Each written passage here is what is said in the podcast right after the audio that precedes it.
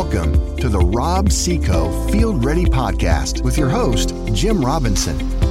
Hello, and welcome back to the Rob-See-Co Field Ready Podcast for a special edition episode talking about the COVID 19 pandemic. In today's episode, we're going to talk to a grower from central Nebraska who uh, is dealing with COVID 19 in the community and what he's doing to protect himself, his family, and his operation from the pandemic. So, today with us, we have Craig Frenzen. Craig, could you go ahead and introduce yourself? Well, sure, Jim. Uh, my name's Craig Frenzen. I'm from Fullerton, Nebraska. We uh, farm here, row crop, uh, various other small grains, alfalfa, and cow calf. Uh, here in our small community, we're uh, doing what we can do to keep ourselves safe and healthy. Um, lot, not a lot of change from what we do day to day, but there there's some, and we can talk about that. And uh, also a little bit in the supply chain. I, I am a business associate for Rob-See-Co, also. Absolutely, and we're we're glad to have you on board with us. So, Craig, are you and, and is your wife Jan? Are you guys concerned about the coronavirus pandemic?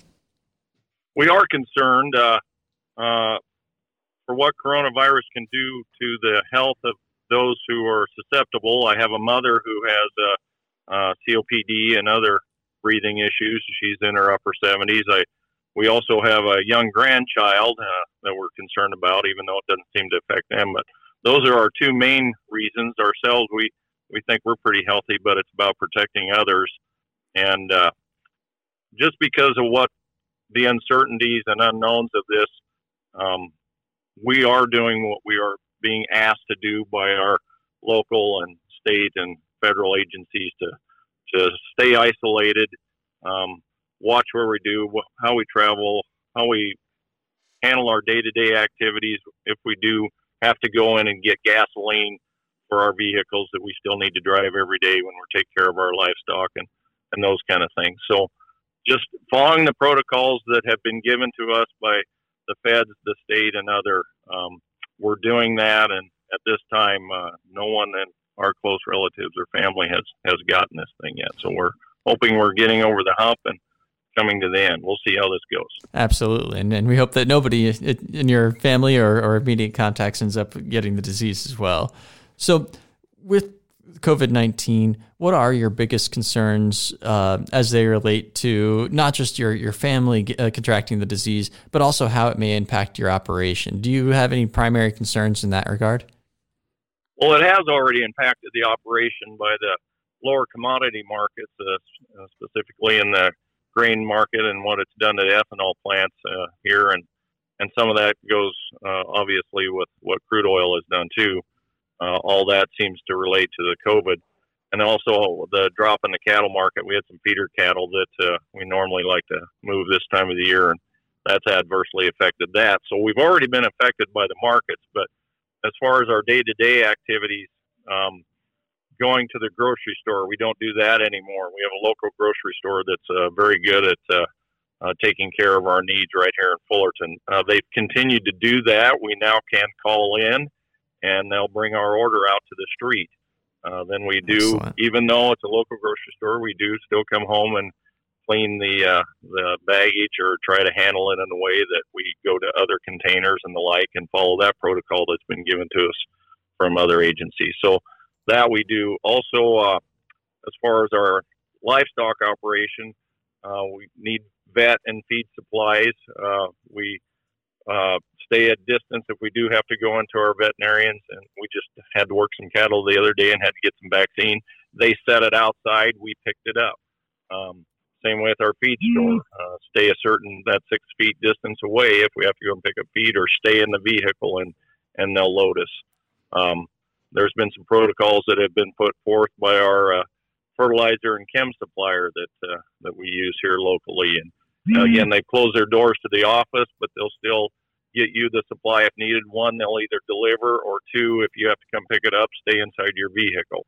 And uh, the uh, the internet and and other ways have been good avenues to still being able to pay for the product you get without having to uh, actually touch someone or be right face to face over the counter like we used to do. So it has affected us in in in ways that uh, um, have changed a little bit. We just have to do a little more thinking or think through a process when we go to get something or pick it up. Where before it was just uh, just normal, almost reaction. Uh, the other day, I needed uh, a little part from from my what I knew we had in our local parts store here in town. Mm-hmm. I thought, oh, to get this going, I'm just going to run in and get it. And I actually hopped in my vehicle just like I normally would do and started to drive into town. I thought, oh no, I can't do that. I, I, I uh, so so those are some things that uh, you know you just have to think about it and and react in a way that uh, um, that you have to remember we're in this this time of crisis and to keep it from spreading or getting this disease to be uh, worse than what it already is. Uh, just be cognizant and conscious of what we're doing and hopefully get ourselves to where we can get back into some normalcy. Uh, that's great. Those are those are very good practices to help uh, insulate yourself and, and your loved ones against uh, the disease, and as well as to keep anything from from interacting with uh, your suppliers as well. Now, how have your interactions gone with uh, your account managers, your salespeople that you typically deal with? You know, are, are you seeing each other in person, or are you primar- primarily doing business over the phone or digitally otherwise? Yeah, it's been digitally and and over the phone um, and that has worked well for us. Uh, I think uh, uh, whether it's Rob Seco or the local entities we do work for, uh, they're set up to where it's not too much of a problem or too much of a hassle, and we can still stay connected and uh, get information that we need, or they to us, or us to them. So uh, a lot of what we do and the way our operation works this time of the year when like I said, we're cow calf, so we've got baby calves coming in daily need to the cattle. We're just coming into the planting season, uh, some field work, ditch filling, and the like, fertilizer application, strip till.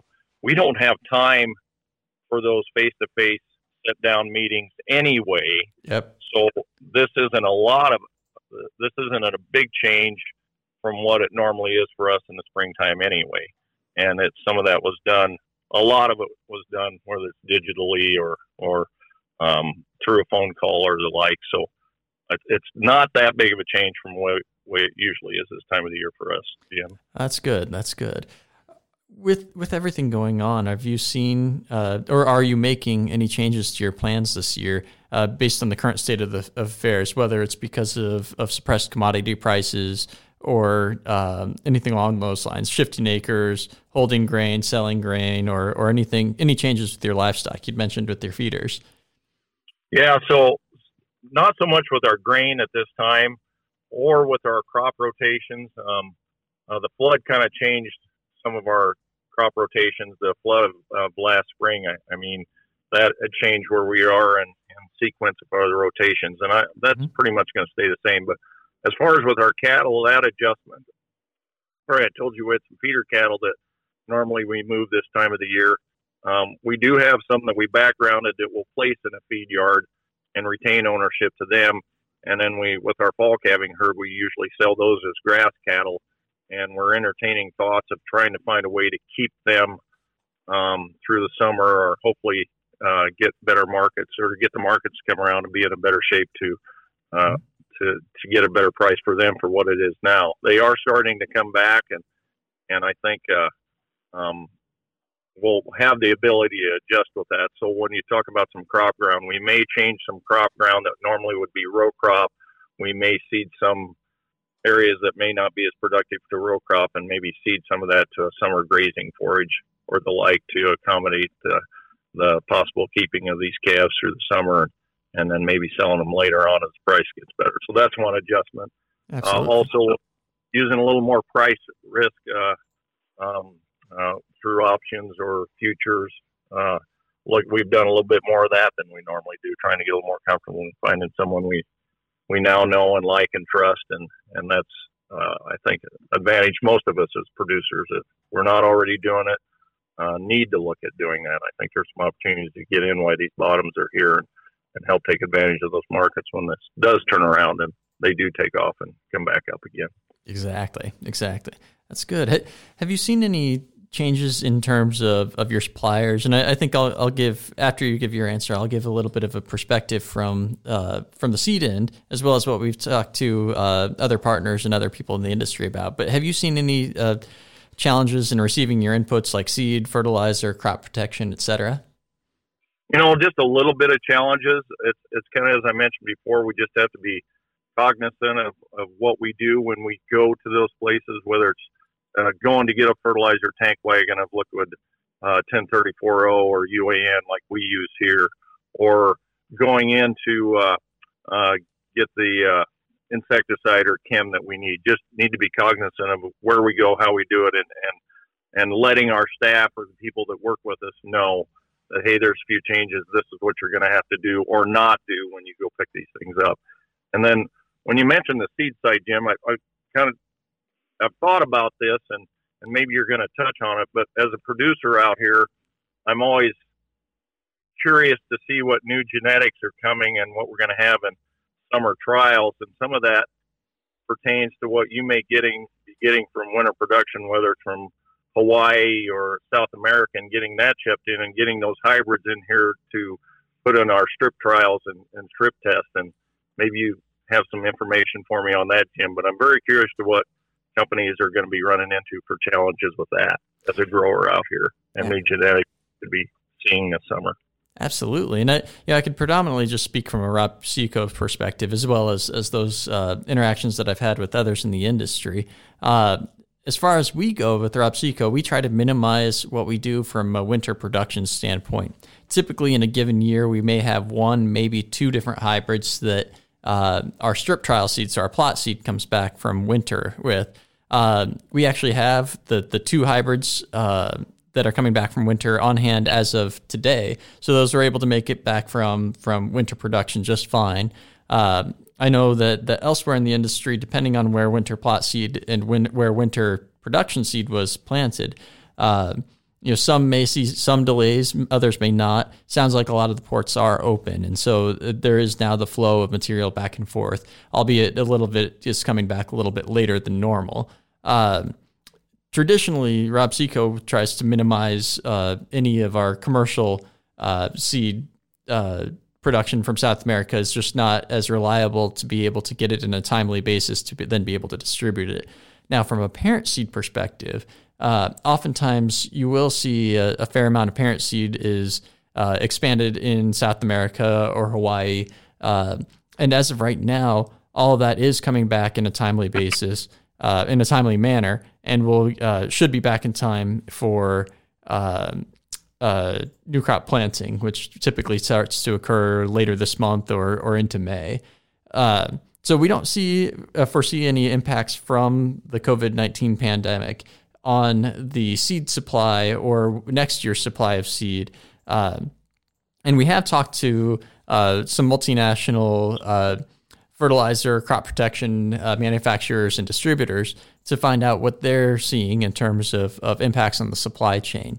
Uh, what they've said so far is that uh, they don't see any imp- impacts on the fertilizer side of things. A lot of the fertilizer has already gone out. Uh, uh, an awful lot is already actually in the ground, and don't foresee any issues this year with the fertilizer.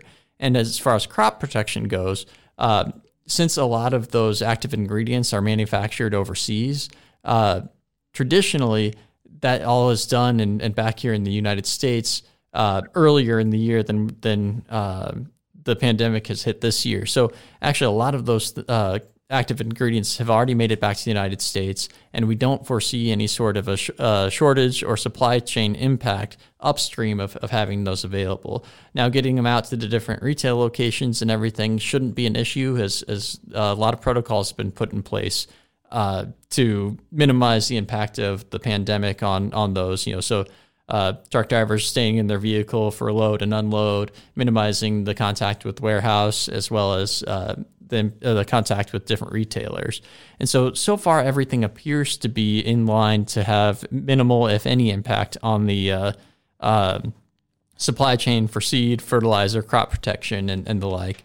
So, so right now, everything looks good. Now, we don't yet know if there will be an impact on next year, uh, just because it'll depend on how long this pandemic goes. If we see a significant extension of the duration of the, the pandemic, then we might see an impact on uh, supply chain next year. But otherwise, we don't expect any impact at all. Well, good to know.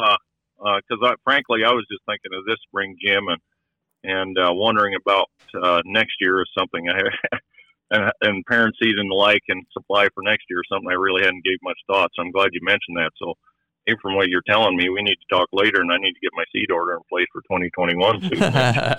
Absolutely. Better be thinking about that. Yes, yes definitely. For sure.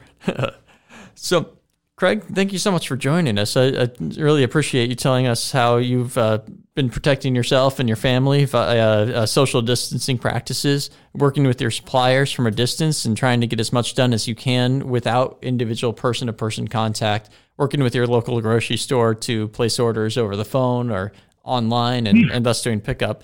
And uh, anything else you want to add before we close?